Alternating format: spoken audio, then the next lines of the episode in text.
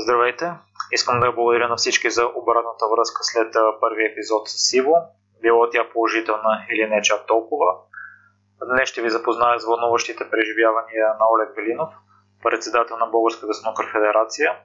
Не феновете на този спорт да не се плашат. Не сме засягали детайлите на играта.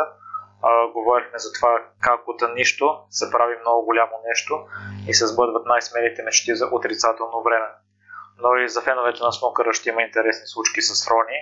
Нямаше как да избягам от него. Епизодът го записахме преди световното първенство, което започна в събота и реших да оставя прогнозата на Олег за него. Все още нямаме интро за началото на епизодите и ще съм много благодарен, ако някой се отзове и ни помогне с това. Вече знаете, че може да изпращате всякакви идеи, критики или препоръки на Миро Маймонско, а непримиримите.com. Може да харесате страницата в Facebook, а непримиримите подкаст и да пишете там. Отговарям на всичко. Може да посетите и нашия вебсайт непримиримите.com за повече информация. Вече започнахме да качваме епизодите в iTunes и YouTube. И от тук нататък ви оставам с Олег. Олег, здравей! И благодаря много за приятата покана. Ти се запалил по снукър в време, когато това не е било толкова популярна спорт в България. Би ли ми разказал как започна всичко? Благодаря за поканата. За мен е удоволствие, че ще бъда гост на, на теб и ще така разкажа моята история. Надявам се да вдъхновим колкото се може повече хора с нея. Не е нещо, кой знае колко специално, но в крайна сметка ще покаже наистина как могат да се случат нещата реално в България. Ами, Снукър съм гледал още като бях много малък, може би 92-3 година, но не съм го гледал разбирайки го, ами по-скоро съм го прехвърлял през каналите и съм се чудил какъв е този спорт и въобще за какво става въпрос. По това време гледах много тенис на корт и играх тенис на корт и тренирах тенис на корт. А, като винаги съм се чудил тогава, честно казвам, това е иронията на съдбата, винаги съм се чудил кой играе този спорт. В един момент обаче, а, когато завърших средно образование и влязох да уча висше образование, решихме, че реших, че искам да отида да видя друг свят и да отида в щатите на студентска бригада. Първата година отидох на едно така доста, мога да кажа, интересно място, поради проста причина, че там нямаше, беше един остров в езерото Мишиган и нямаше, острова беше без коли, без каквито да било моторни превозни средства цялото придвижване на този остров беше с колела, с коне и с каляски.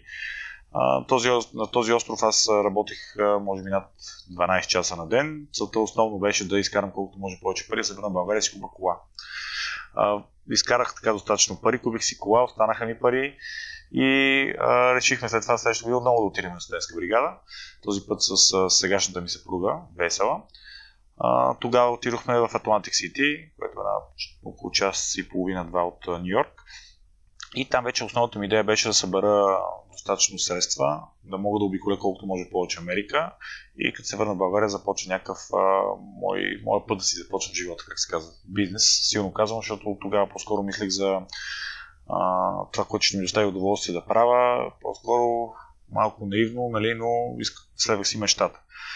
Uh, вече почва, бях почнал да гледам снукър и така кефше ме този спорт. Uh, практикувал го няколко пъти в седмица в uh, един клуб, който е зад Мол София в uh, София. Uh, запознах се с uh, всички хора, които за момента някога са играли снукър в България, някога са се опитвали. Разбрах, че имало на времето дори един кръг от шампионата на Федерацията по билярд, който е бил на снукър, но там са събирали примерно 7 човека. Тоест, това е било просто като притурка към билярдния шампионат. Запалих се, почнах да играя, запознах се с, Владим, а, с Мартин Владимиров, който тогава беше най-добрият снугър играч в България. А, той правеше брейк от 50 точки, на, на, като сме играли турнирите и така нататък, което беше доста надъхващо. И в един момент реших, че този спорт има нужда от това да се развие наистина, че аз много го обичам, но в България не е популярен. И реших да се насоча в тази посока. Благодарение на тази студентска бригада в Штатите се запознах с един приятел, който живееше в блок 13 в студентски град. И точно до блок 13 студентски град, един ден като отивах, намерих и а, една сграда, която се строи и точно подземния етаж беше перфектен за поставяне на две снукър маси. с малък компромис. А, имаше една колона, която това беше емблематично. Купувахме и правихме малки щеки за снукър, за да може като се паднеш на колоната да ти е удобно да удариш топката. Включително имахме безумни правила от рода на ако се паднеш на колоната да не те връщат, защото ако направиш фал да няма връщане. Та така минахме през чисто любителския период на снукъра. Около 2 или 3 години се задържа Оли Снукър в студентски град. Не беше бизнес кейс, така да се каже, и поради тази причина беше много трудно да се издържа. Имахме много подкрепа обаче от така, хора запалени под ентусиазма ни, включително и известна фирма за часовници ни беше подкрепила шампионатите, които правихме, даваха награди на състезателите готини часовници. включително и канал 3 по това време Сашо Диков се изкефи много на ентусиазма ни и почна да излучва на живо по канал 3 снукър от а, нашия клуб, което беше уникално. А, Бог да го прости е Влоги Георгиев, а, той беше коментатор и в Евроспорт, а, той тогава работи за канал 3, той, беше, той коментираше за нас първия снукър правен на живо. И така 2008 година, вече на, благодарение на вече знанията, които са за менажиране на този спорт, макар и дребни, вече знаехме как вървят нещата, как може да се правят турнири, как се организират, какво има нужда. Първо, че дойде Шон Мърфи в България и направи така няколко удара в нашия клуб, което ни даде още повече увереност, че може да се справим. Тогава той беше две години след като стана световен шампион, така че беше в разцвета на силите си. И освен това, знанията на жена ми, която завърши учиш право по това време, вече е завършил юрист и успешен партньор в една голяма кантора. А, решихме да направим юридически, просто вече федерацията, като първоначално беше с а, така доста малко клубове, сега не е с много повече, но пък е с 3-4 пъти повече. А, идеята е такава, че ние никога не сме гонали бройка, качество и поради тази причина федерацията в момента има клубове, които реално имат една маса поне, за да могат наистина да се практикуват такъв спорт защото в противен случай просто да се трупат някакви клубове е излишно. Съжаление сега има нов закон, с който трябва да имаме повече клубове, но за нас не е проблем, ще ги направим новите клубове. А, от тази гледна точка направихме федерацията през 2008 година и започнахме да правим ранкинг турнири и да развиваме спорта в някаква насока. И лека по лека, нали, апетита и засядането, започваме да мислим и за някакви по-сериозни неща благодарение на всички хора около мен започнахме да си мечтаем и за ранкинг турнир, започнахме да си мечтаем за демонстративен матч първо, защото беше по-ефтино, естествено и по-възможно за България. Плюс това трябваше да се провери все пак има ли интерес от страна на публиката, независимо от Евроспорт. И така, лека по лека стигнахме до сега. Възхитен съм от твоята история, Олег. От създаването на Българската снукър федерация през 2008 година аз лично тогава не съм знал какво означава снукър. До момента вие сте изпълнили най-смелите си мечти и то за отрицателно време. Труден ли беше първият контакт с играчите? Ами, то първият контакт винаги е най-труден, защото никой не те познава и не знае кой си. Но след като Шон Мърфи дойде в България, благодарение на добра стечение обстоятелство, че си беше купил апартамента след и Влас и с мен тогава като новочезена федерация се свърза един англичанин, който живее във Варна, който се оказа в последствие, че между другото не е много как да кажа, коректен човек спрямо Шон Мърфи. Но все пак той е човек, който успя да направи контакта между Шон Мърфи, между нас и така нататък. Така че а, този човек нали, беше първият, който помогна за това да имаме първи, първи сблъсък с топ играч в България. А след това успяхме да го направим по-лесно второто голямо нещо, което беше свързано с идването на Джон Хигинс тъй като вече това беше след първата ни, първото ни домакинство на Европейско първенство през лятото на не помня вече коя година, но направихме Европейско първенство, аплайнахме на, към Европейската федерация да станем домакини на Европейско първенство по снукър. Те ни одобриха кандидатурата и в а, средата на Европейското първенство поканихме Джон Хигинс. Това също стана след неговата последна титла световна. Ние го поканихме като действащ световен шампион и точно се разрази скандала тогава с него, обаче свързан с залаганията. Тоест той беше точно в този момент, в който а, не бе неприятен за него, за съжаление. И тогава той направи демонстративен матч в а, зала 11 на НДК с а, Ли Уолкър и с български играчи. Та това беше първият голям контакт нали, след Шоу Мърфи. След това с Рони беше малко авантюристично, нова идея, много позитивна. Много малко хора си представяха, че Рони може да дойде в България, обаче с Джанго Фън се харесахме, който беше негов менеджер тогава, по телефона още и той уреди тази визита. Беше ни доста скъпа първата, защото а, като нова дестинация, нали, през Рони да ходи някъде си просто. Нямаше как да излезе много ефтино. Но се справихме. Залата в киноарена беше препълнена. Имаше съответните неуредици от организационна гледна точка, но това е нормално. В смисъл, не го определям като нормално, но това са стъпките на растеж. Взето. Рони се забави с час, час и нещо за началото на шоуто си, просто защото така реши. Та, така, но Рони, между другото, в момента е доста израснал от тогава, смисъл, наистина, като човек е съвсем различен от тогава. Дали пък защото се опознахме много по-добре и сме приятели в момента, дали пък защото наистина вече се е променил отношението към и към хора и към спорт, но Рони Осаливан в момента е един страхотен човек, наистина, като човек. Та така, та, не беше много лесно, но не беше и трудно. В крайна сметка, като мислиш позитивно и като а, се опитваш да правиш правилните неща, нещата се получават и това е винаги така. Поне при мен винаги се получава. На мен много ми допада това, че постоянно се усъвършенстваш. В началото сте започнали с организация на европейски първенства, последствие започнахте да организирате и ранкинг турнири. И в днешния ни е съвсем нормално най-големите звезди на снукъра да идват в България за демонстративни матчове. Ами то на нас най-големия ни успех са ранкинг турнирите, защото това с играчите вече е лесно, а, смисъл лесно е за мен, защото нали, имам достатъчно добрите контакти и взаимоотношения с тях, но а, като цяло има публиката, която харесва снукъра. А, аз имам а, приятелските и партньорските отношения с Световната снукър което е благодарение на тези големи ранкинг турнири, плюс благодарение на европейските правила, които сме направили. И по-скоро тези матчове не са толкова за свалестите, те са наистина за а, как да кажа, удовлетворяване на изискванията на хората, защото те имат нужда от големия снукър, доказаха, че, че харесват големия снукър и това е по-скоро като благодарност към тях.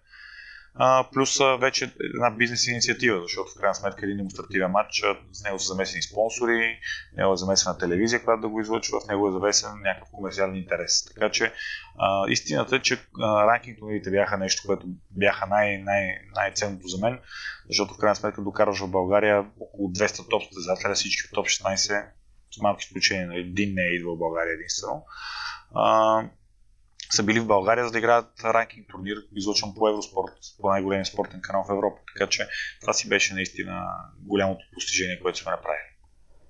Замислих се преди да дойда насам, че с изключение на ските, в нито един друг спорт най-големите звезди не са пристигали в България. Може би и волейбола, да речем. А, в смисъл, там вече имаме и бонуса, че България е една от топ силите. Ами да, съгласен съм. Ските не, вижте сега. А, не мога да кажа това, защото всяка крайна сметка, ето сега имаме художествена гимнастика. Сега предполагам, че най-добрите в художествена гимнастика също са в България. По-скоро мога да го нарека а, друг спорт, който е толкова гледаем в целия свят, е нямало да.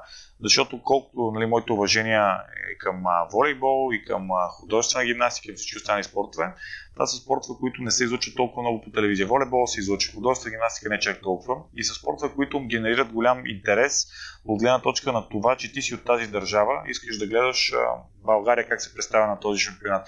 Не са индивидуалните спортове, които имаш идоли, както в случая Рони Осаливан идол на всякакви хора по целия свят, не само на българи. Или както в футбола пак има идоли, които конкретни състезатели като Меси или Кристиан Роналдо обединяват целия свят а, просто нито волейбола, нито гимнастиката, примерно е такъв спорт. Има и много други спортове, които не са такива. Но това не ги прави по-високо от нас или по-низко от нашия спорт. Просто нашия спорт има а, късмета, че е много гледаен спорт. Не случайно е най-излъчен в ефир на Евроспорт, защото е интересен, лесен за заснемане, а, имаш контакт с визуален с играчите, т.е. усещаш атмосферата, усещаш тяхната харизма, което е много важно, за да има напрежение и да има а, наистина емоция в гледането на някакъв спорт. И обзето снукъра съчетава всички тези качества. И това не се дължи на, на никой, а се дължи на самия спорт, този, който го издава, създава и измисля. Така че благодарение на това мога да кажа наистина, че ските и а, снукъра са спортовете, които са докарали България наистина топ-топ играчи. Защото дори един тенис не е докарал Роджер Федерер и Надал България. Докато Рони Осаливан е идвал няколко пъти в България. Аз мисля, че това основно се дължи на вас това е, както казах и самото начало, моята амбиция и следене, така, следване на мечтите. Аз не веднъж съм имал с а, моето семейство пререкания дори на тази тема, защото всички са казали за какво го прави всичко това за другите хора, защото ние правихме турнири, примерно клуба тогава, когато беше малкият клуб, той не работи два дена, защото реално няма кой да си плати да играе на масата, т.е. това на мен ми е загуба, аз се чудя как да плата после найма, забавили сме се с найми, забавили сме се с консумативи да си платиме на наймодателя и какво ли не сме минали, но аз съм казвал винаги, това е едната стъпка. Не можеш да искаш в самото начало всички бонуси и дивиденти. Значи първо работиш за себе си, да се развиваш и да стигнеш до някакво ниво. След това а, почват тези хора, които си се доказал вече да те уважават и след това вече идват а, успехите, защото за мен най-големи успех е, че 2008-2009, както ти казваш, нямаше никой, който знаеше какво е снукър и като занях на рекламна агенция или на някой рекламодател, потенциален голяма компания, да казвам, че се обаждам от Българска снукър федерация и че имаме еди къв си турнир и искаме да търсиме партньори, те се чудеха какво е това и приключва там разговор, защото ти е една фирма, която не знае какво е това, няма как да я накараш да ти даде пари за нещо. Мисля, абсурдно е.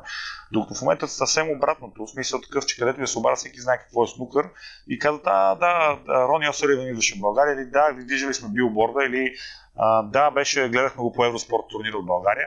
И реално погледнато не е нужно аз да презентирам себе си, а по-скоро самия спорт и свършената работа, която сме направили в тези трудни години, презентира вече а, добре спорта в България и мога да кажа, че сме много добре позиционирани като спорт в България като място, което различни фирми рекламодатели биха искали да рекламират. И това пак е благодарение на а, изграждането на този имидж в годините. Защото имиджа се гради най- най-трудно, поне според мен.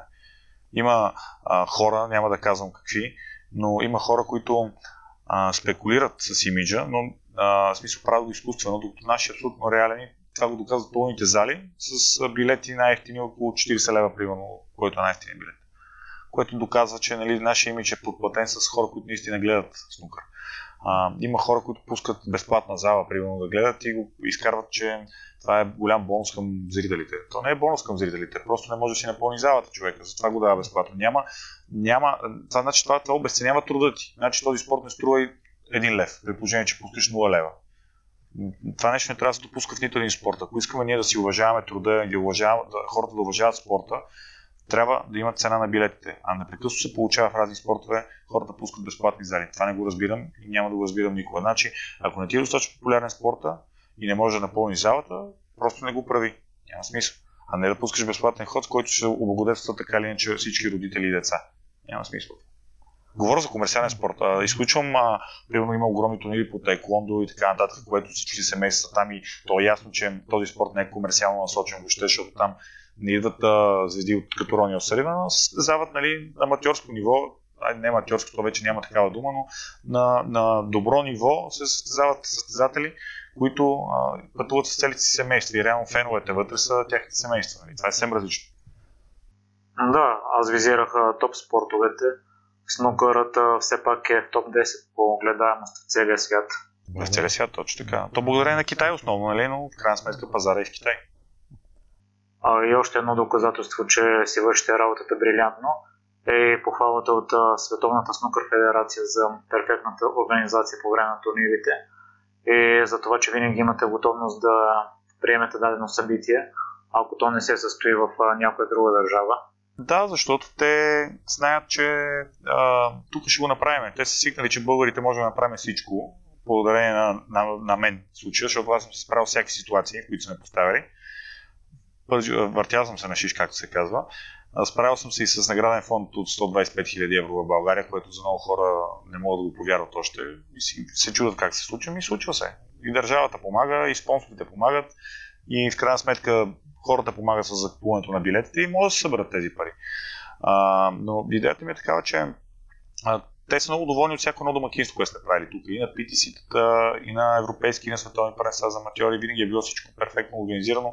Не толкова перфектно, като да, да се разбира, че е перфекционист, перфекционист го направено, ами а, всички необходими неща, които са нормални необходими за един спортист са били осигурени.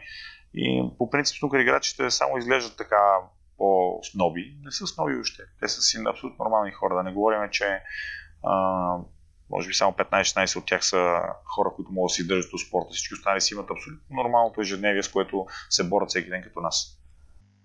Това мога да го потвърда и от личен опит. Присъствал съм на един от турнирите с Ultra VIP билет. като нито един от играчите не ми е отказал снимка и всеки се е държал доста приветливо с мен. Успоредно с всичко това и съдейството се развива на най-високо ниво в България. Вече имаме съдийки, които свират и на най-големите турнири. Даже бих казал, че съдийството се развива по-добре в момента, отколкото снукъра в България като цяло, защото изпреварва много развитието на снукъра. Както се казва, ние искаме топ играч в снукъра, обаче имаме топ съдия в снукъра. С течение на времето и това ще стане, щом си си го поставил за цел.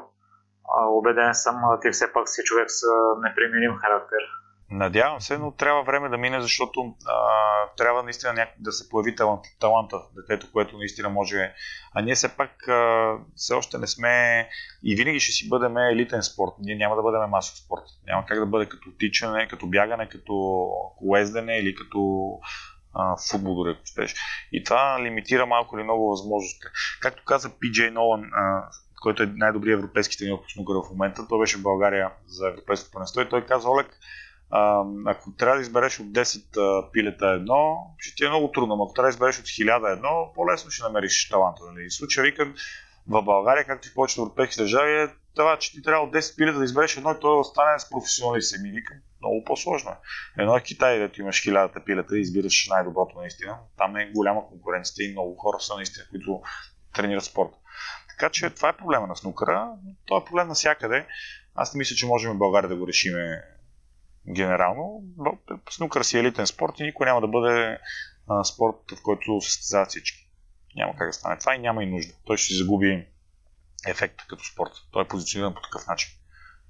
Надявам се, стане олимпийски, въпреки всичко. Има такива шансове. Ако стане олимпийски, това ще дигне малко а, интереса. Не, но по-скоро а, отношението към снукъра като спорт от страна на държавни институции и организации. Това си мисля, че наистина ще допринесе, което означава, че снукъра може да бъде един доста по-добре финансиран спорт. Защото за момента олимпийските спортове, поне в България, са доста по-добре финансирани от неолимпийските. В връзка с развиването на българските таланти, ти си споменало, че те трябва да се изпратят в Великобритания на размени начала за един-два месеца.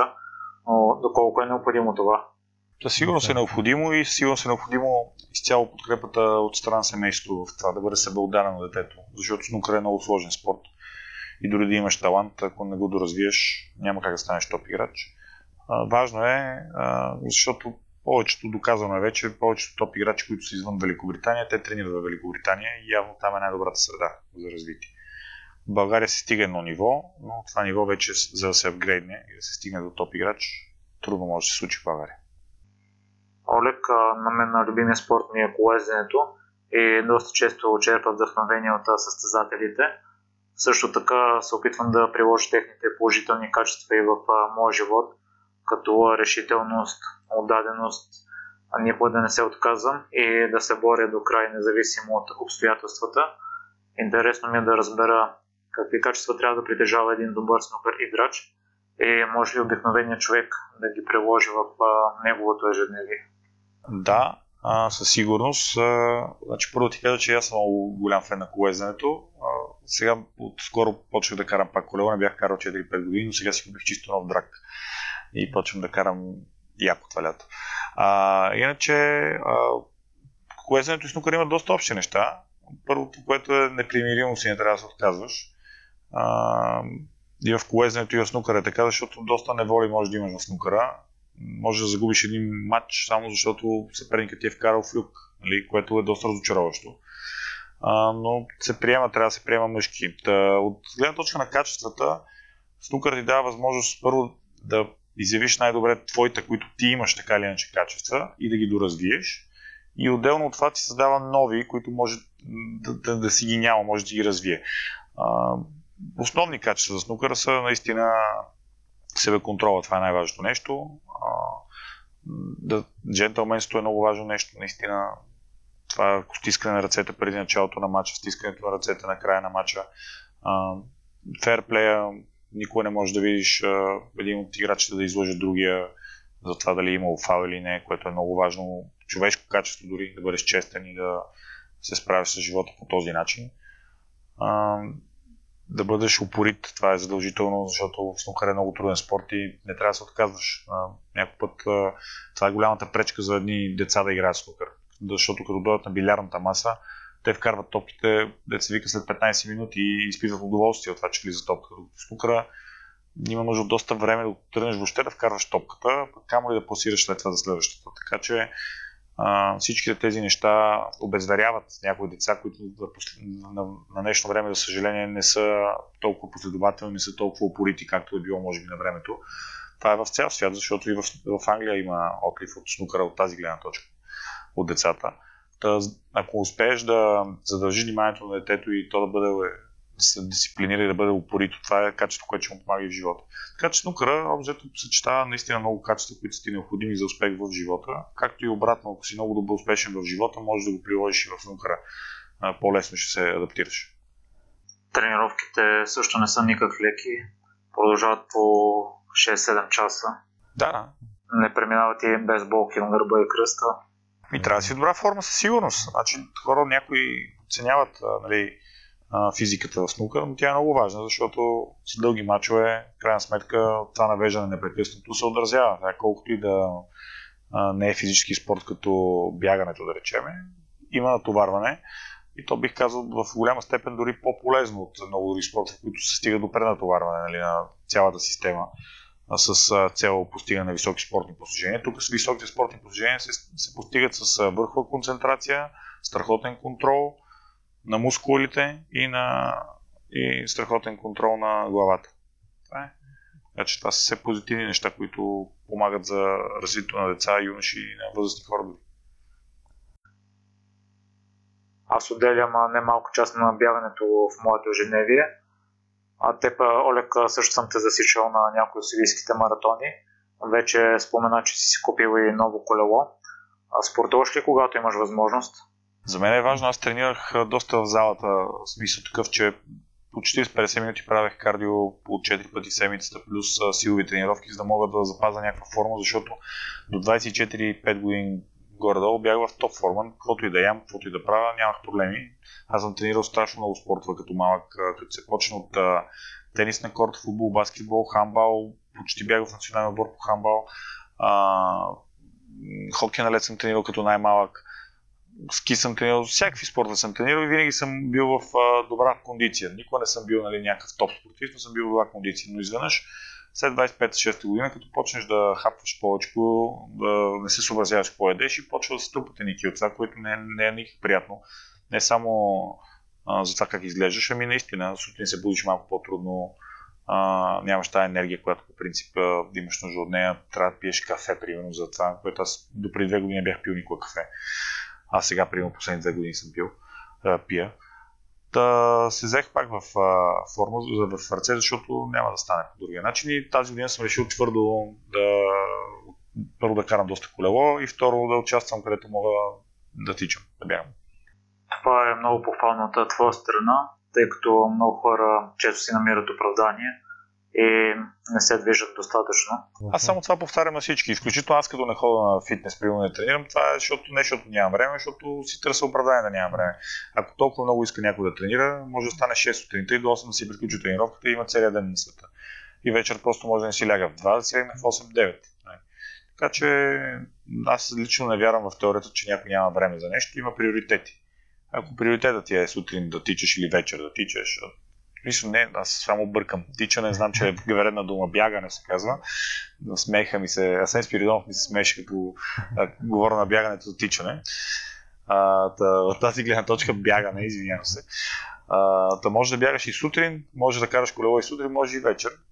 В крайна сметка съм сигурен, че нито един от нас а, с малки изключения не му е деня разграфен наистина до секунда. Винаги има по един час, който ти си казваш, че е до секунда, но си взимаш твоето време. И не правиш чак нищо. Щом вие намирате време за спорта, то значи всеки може и е крайно време да спрат оправданията. Всички могат, включително и съпругата ми, включително всички около мене, които се оправдават, така че всички можем да спреме с това нещо. Но въпросът е, че много хора не го осъзнават, че те се оправдават. Те, те си вярват, че наистина няма време. То това е проблема успоредно с работата с Българската снукър федерация, ти се изявяваше като коментатор за Евроспорт. Сам ли реши да се занимаваш и с това нещо?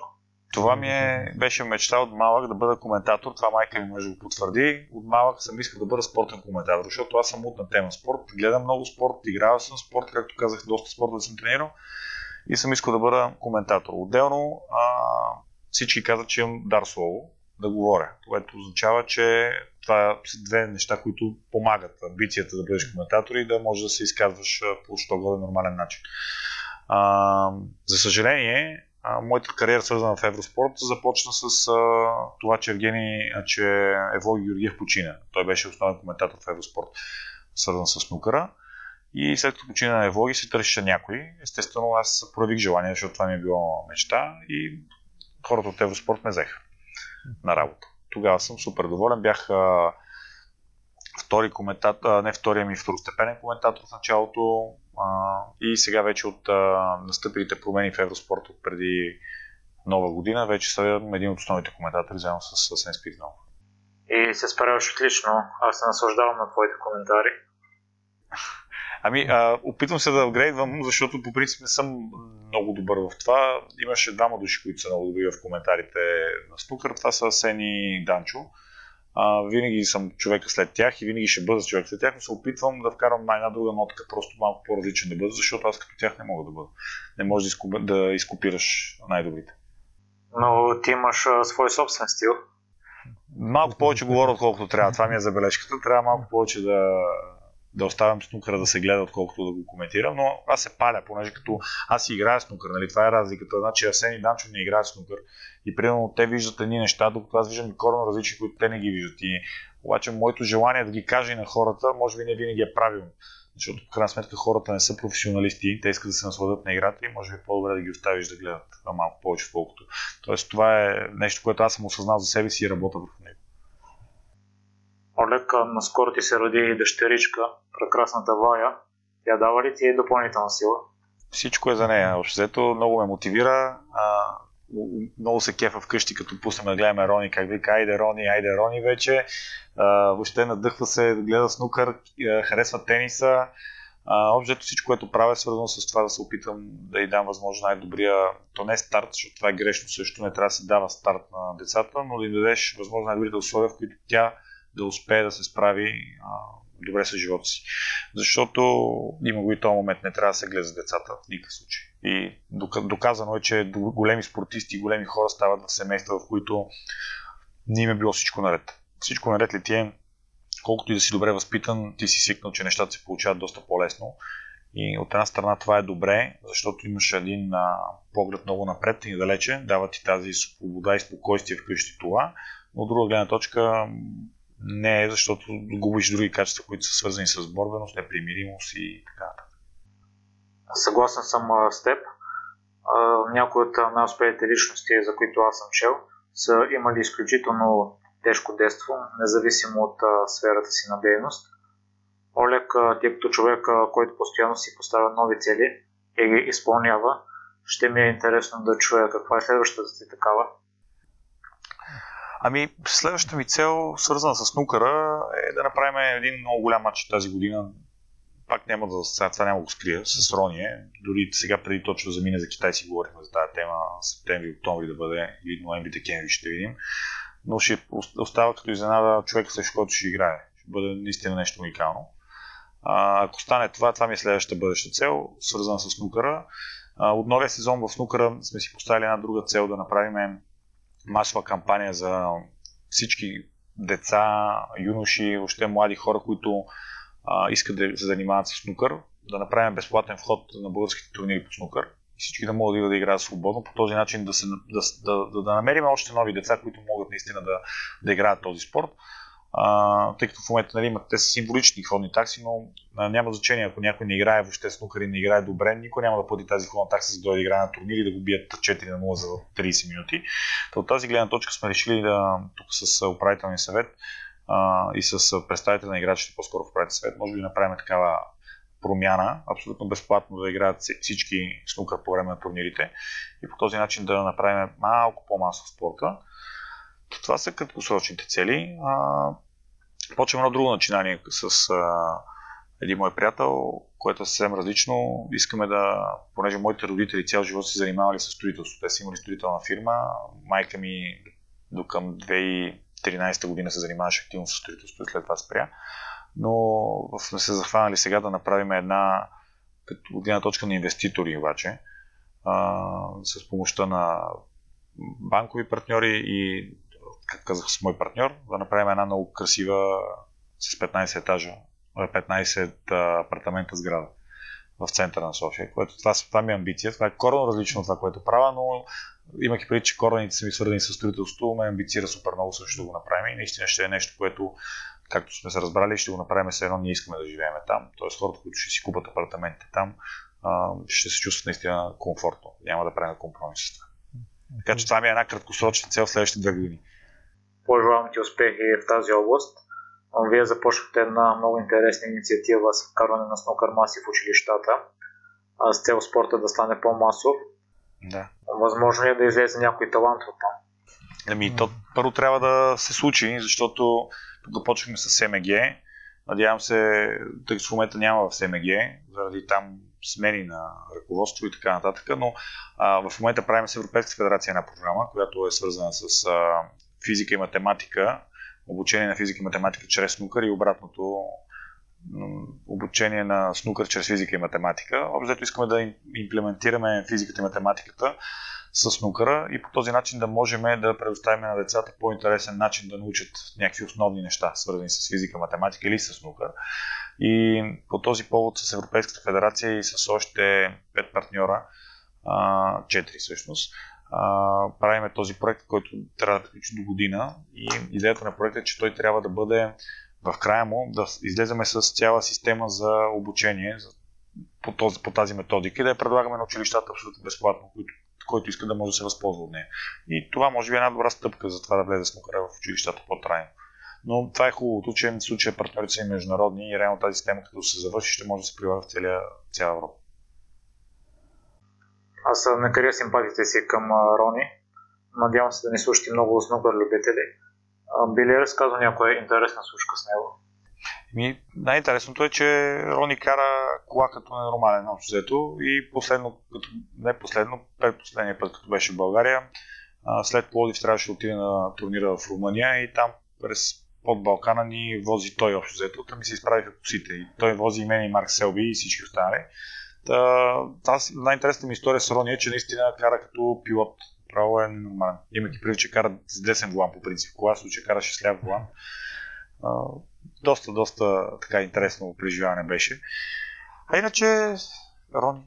Рони си е Рони. В смисъл, спрямо мен, аз, аз нямам реална представа за Рони Осъливан, защото а, спрямо мен Рони Осъливан ми е просто вече станал приятел и не, не е човек, който е в а, по телевизията. Дори гледаме да не, гледам да не си говоря с него за снукър, особено защото на него е писано от хората, които си говорят с него за снукър и си говорим за коренно различни неща.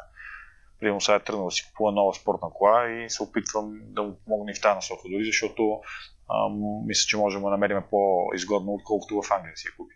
Пак с десен план. Та, въобще за такива неща си говориме. друго, говорим си за храна, примерно. Той обича много се храни, различни видове храна, обича много българска кухня, обича арабска кухня обича телешко месо. Въобще говорим си за такива неща. Какво е яло една вечер, как като, сме, като отидем сега в Шефилд, защото между другото ще ходим в Шефилд а, с, а, по този проект в началото на световното. И къде ще ни заведе, защото има много готино. Сега тази година го отваряли, миналата година съм говорил за него. Като ресторант, че и така нататък. Общо това е. Няма нещо, кой знае колко шокиращо за Рони, което мога да, да разкажа. В края на годината прочетох, че ще издаде книга свързана с храната. Да, прочетох и аз. Не съм неясно с този проект на Рони. Не смятам да я превеждаме тази фирма. Освен ако някой не реши друго да я преведе на български, не смятам, че ще е нещо, кой знае. А, какво Рони може да каже много неща за храната, но по-скоро благодарение, доколкото знаме, съвместно с някакъв известна готвачка в Англия. Това нещо свързано. Кулинарна книга някаква ще бъде. Не съм запознат с този проект. Искам да отбележа, че и той е запален по бягането. Да, да, абсолютно. Бягане всеки ден, доколкото знам, бягах по Така че в момента, преди беше поспрял малко, имаше проблеми с кръста. А, сега като беше в България, ходихме на национален стадион Василевски, тичахме с него, бягахме. А, бягахме с него. Благодаря там на управителите на националния стадион, че позволиха да тичам да бягаме на тревата, защото трябваше да му пазиме краката в крайна сметка. Та, така беше доста е активен спортист. И бокс така преди две години беше се захванал. Сега вляза в добра форма, между другото. Беше пуснал малко а, така шкембе, лекичко. Сега вече е влязъл в форма. Скоро предстои световното първенство. А твоята прогноза каква е? Еми, гледам, че Марк Селби е доста слаб в момента, така че едва ли си защити титлата. Аз съм за Рони. В крайна сметка, въпреки че от друга гледна точка, тук в а, академията имаме сукното, на което Рони стана за последно световен шампион, побеждавайки Бари Хокинс. И това е актуалното сукно, в което се игра финала. И малко или много символично, ако това стане последната световна титла на Рони, ще е много готино за нас, българите, нали, че имаме нашето това сукно. Но аз съм пък а, по-скоро приятел и сапортър на Рони, така че му преживявам още на световна титла. Олег, завършвам разговорите си с гостите с два въпроса. Първият от тях е вдъхновен от историята на Сара Блейкли. Аз разказах за нея в първия епизод. Мисля да го направя още веднъж и за последно. Тя разказва, че когато е била малка, баща й е окоръжавал да се проваля. И всяка седмица той е задавал въпрос на нея и на брати в какво са се проваляли. Ако тя не е могла да му отговори, той оставал разочарован. И обратното, когато се е прибирала и му е съобщавала баща ми, пробвах еди какво си и бях ужасна в него, но той е поздравявал. И аз си мисля, че в съвремето много хора се страхуват именно от това и не предприемат нужните стъпки към поставените от тях цели или мечтите, които имат. И ще ми е интересно да разбера ти в какво си се провалял. Аз съм се провалял много пъти. А, в смисъл такъв, а, включително, а, зависи какъв провал обаче говориме. Аз казах и самото начало. Не съм могъл, може да си плащам на време найма за първия снукър клуб. С, това ми е водило до семейни проблеми дори вкъщи, защото ти даваш от труда на въпроси, ти даваш всичко за снукъра, ама а, тук еди какво си сега. Тоест и през битови проблеми съм минал, а, включително за това, че съм нямал достатъчно пари да си покрия разходите. А, минал съм през а, очарования. Виж, не мога да ти ги кажа, знаеш ли защо? Защото аз съм много, наистина, както и наскоро учил, съм позитивен и аз забравям. Аз много бързо забравям негативните неща. А, минал съм през много препятствия, които за много хора са супер големите препятствия, докато за мен това не е голямо препятствие. Това е просто част от живота. В крайна сметка случват се неща. Разочарование има непрекъснато. Провалял съм се с а, а, това, че си изкарвам, примерно, някакво напрежение на семейството ми. Това, примерно, това е най- най-лошото нещо, което мога да направиш. Това е най-големият ти провал. Не трябва семейството ти да страда от а, а, твоето настроение.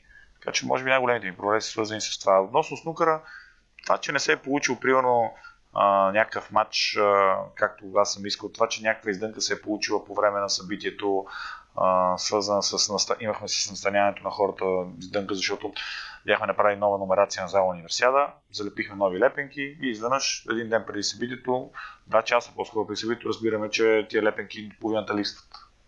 И реакцията беше някакви хора да ги настаняваме по директно на място им, което трябва да седне там, че там се получаваше негодования и така нататък. Но това си част от играта неща, не са истински разочарования. Не знам, аз проблемите не ги приемам като разочарование и не се разочаровам толкова. Разочарован съм, някой път съм бил разочарован от а, а, по-скоро от а, м- хора, които не оценяват това, което прави за тях. Случило се, дори включително с а, снукъра. А, къде съм сбъркал? Не знам, сбъркал съм много места. Мисля, наистина, не, не, казвам, не мога да кажа къде не, защото не съм бъркал, ами просто наистина са много места и а, гледам да забравям по-бързо и да продължавам напред. Друг голям проблем според мен е, че хората обръщат прекалено внимание на мнението на околните. Това е най-голям, най-големият проблем. Аз не мога да кажа, че не се интересувам, но хората трябва да си дебнат целите, да си ги гонат и да вярват в тях. Защото снукъра от 2007 година някой ти каже, че това може да е успешно нещо, всеки ще ти каже, че това е абсурд за България и за нашите ширини.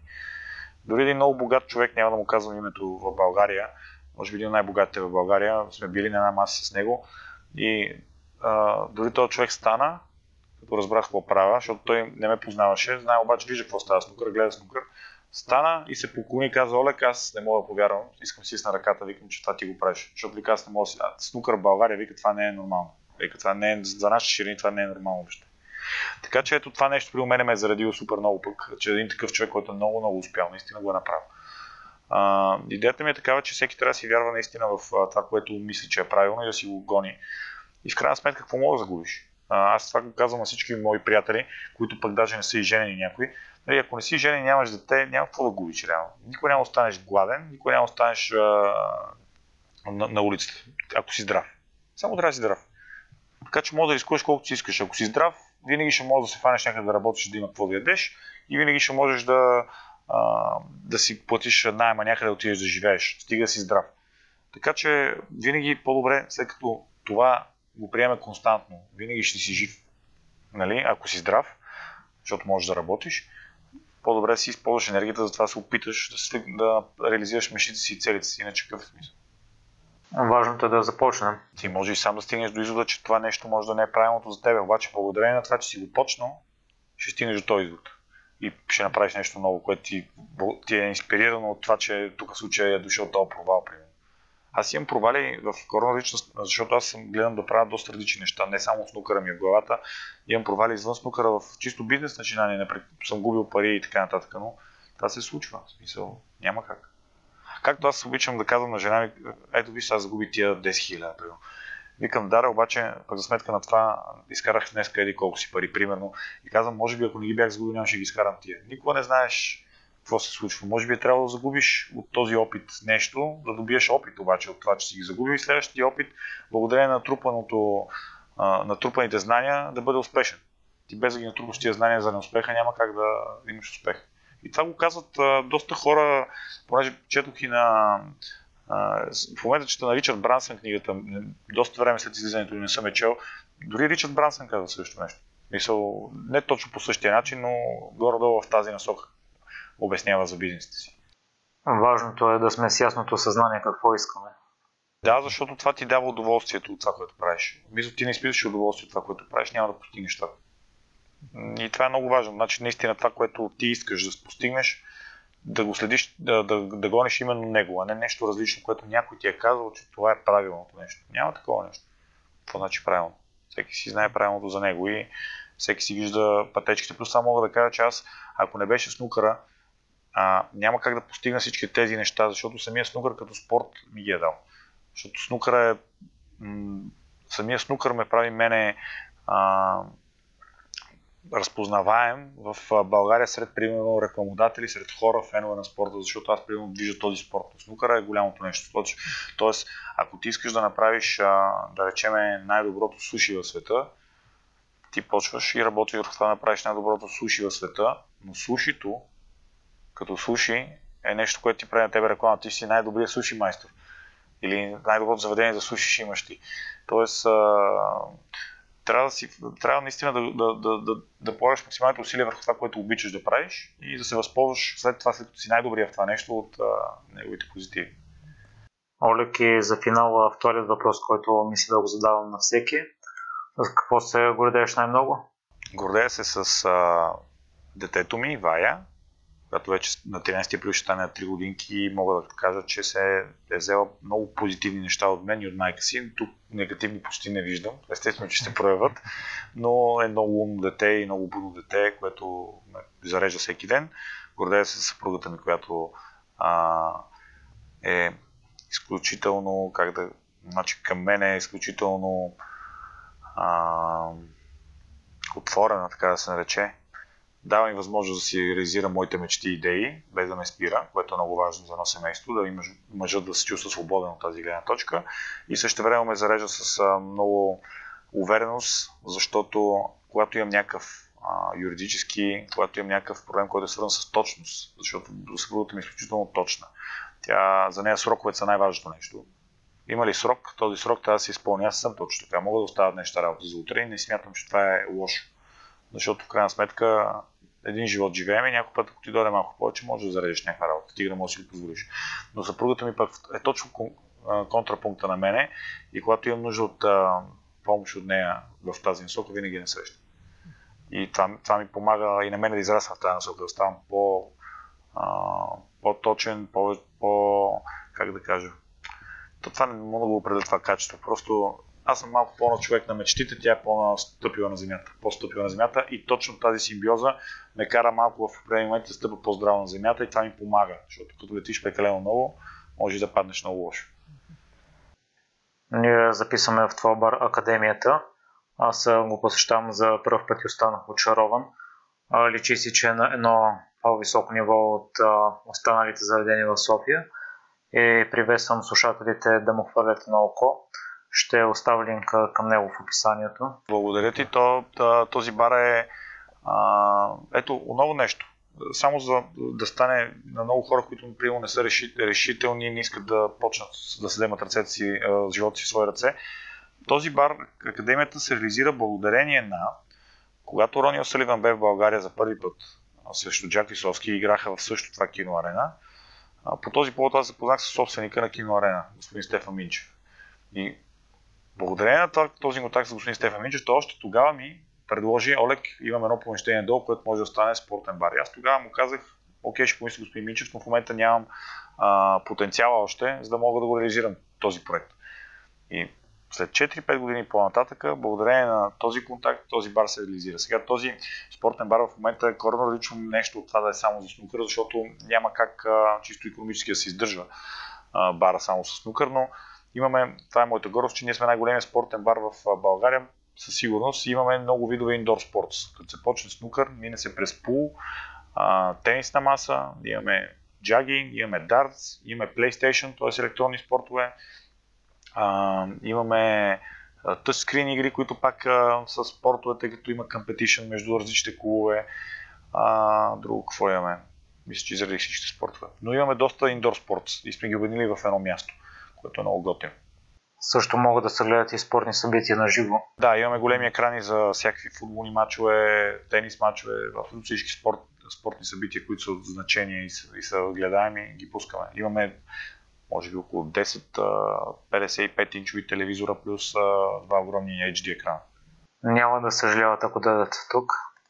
Да, да, определено мисля, че ще се... А, това, което казах преди малко със сушито не беше случайно. От 3 месеца мога да кажа, че правим едно от най-добрите сушите в България. Поради просто причина, че мой приятел е човек, който мога да кажа, че вкара тази култура в сушито още в България и е човек, който направи толкова популярно яденето на суши. Сега в момента работим заедно по нашия нов бранд с суши и може да се яде и в академията. Олег, за мен беше истинско удоволствие да чуя твоята вдъхновяваща история и продължавай само напред. Благодаря, за мен беше също удоволствие, дано да, да запалиме някой и наистина да му помогне това, което е чул, за да стане решителен да започне своя бизнес и да бъде най-успешният в света. Благодаря ви много, че изслушахте целият епизод.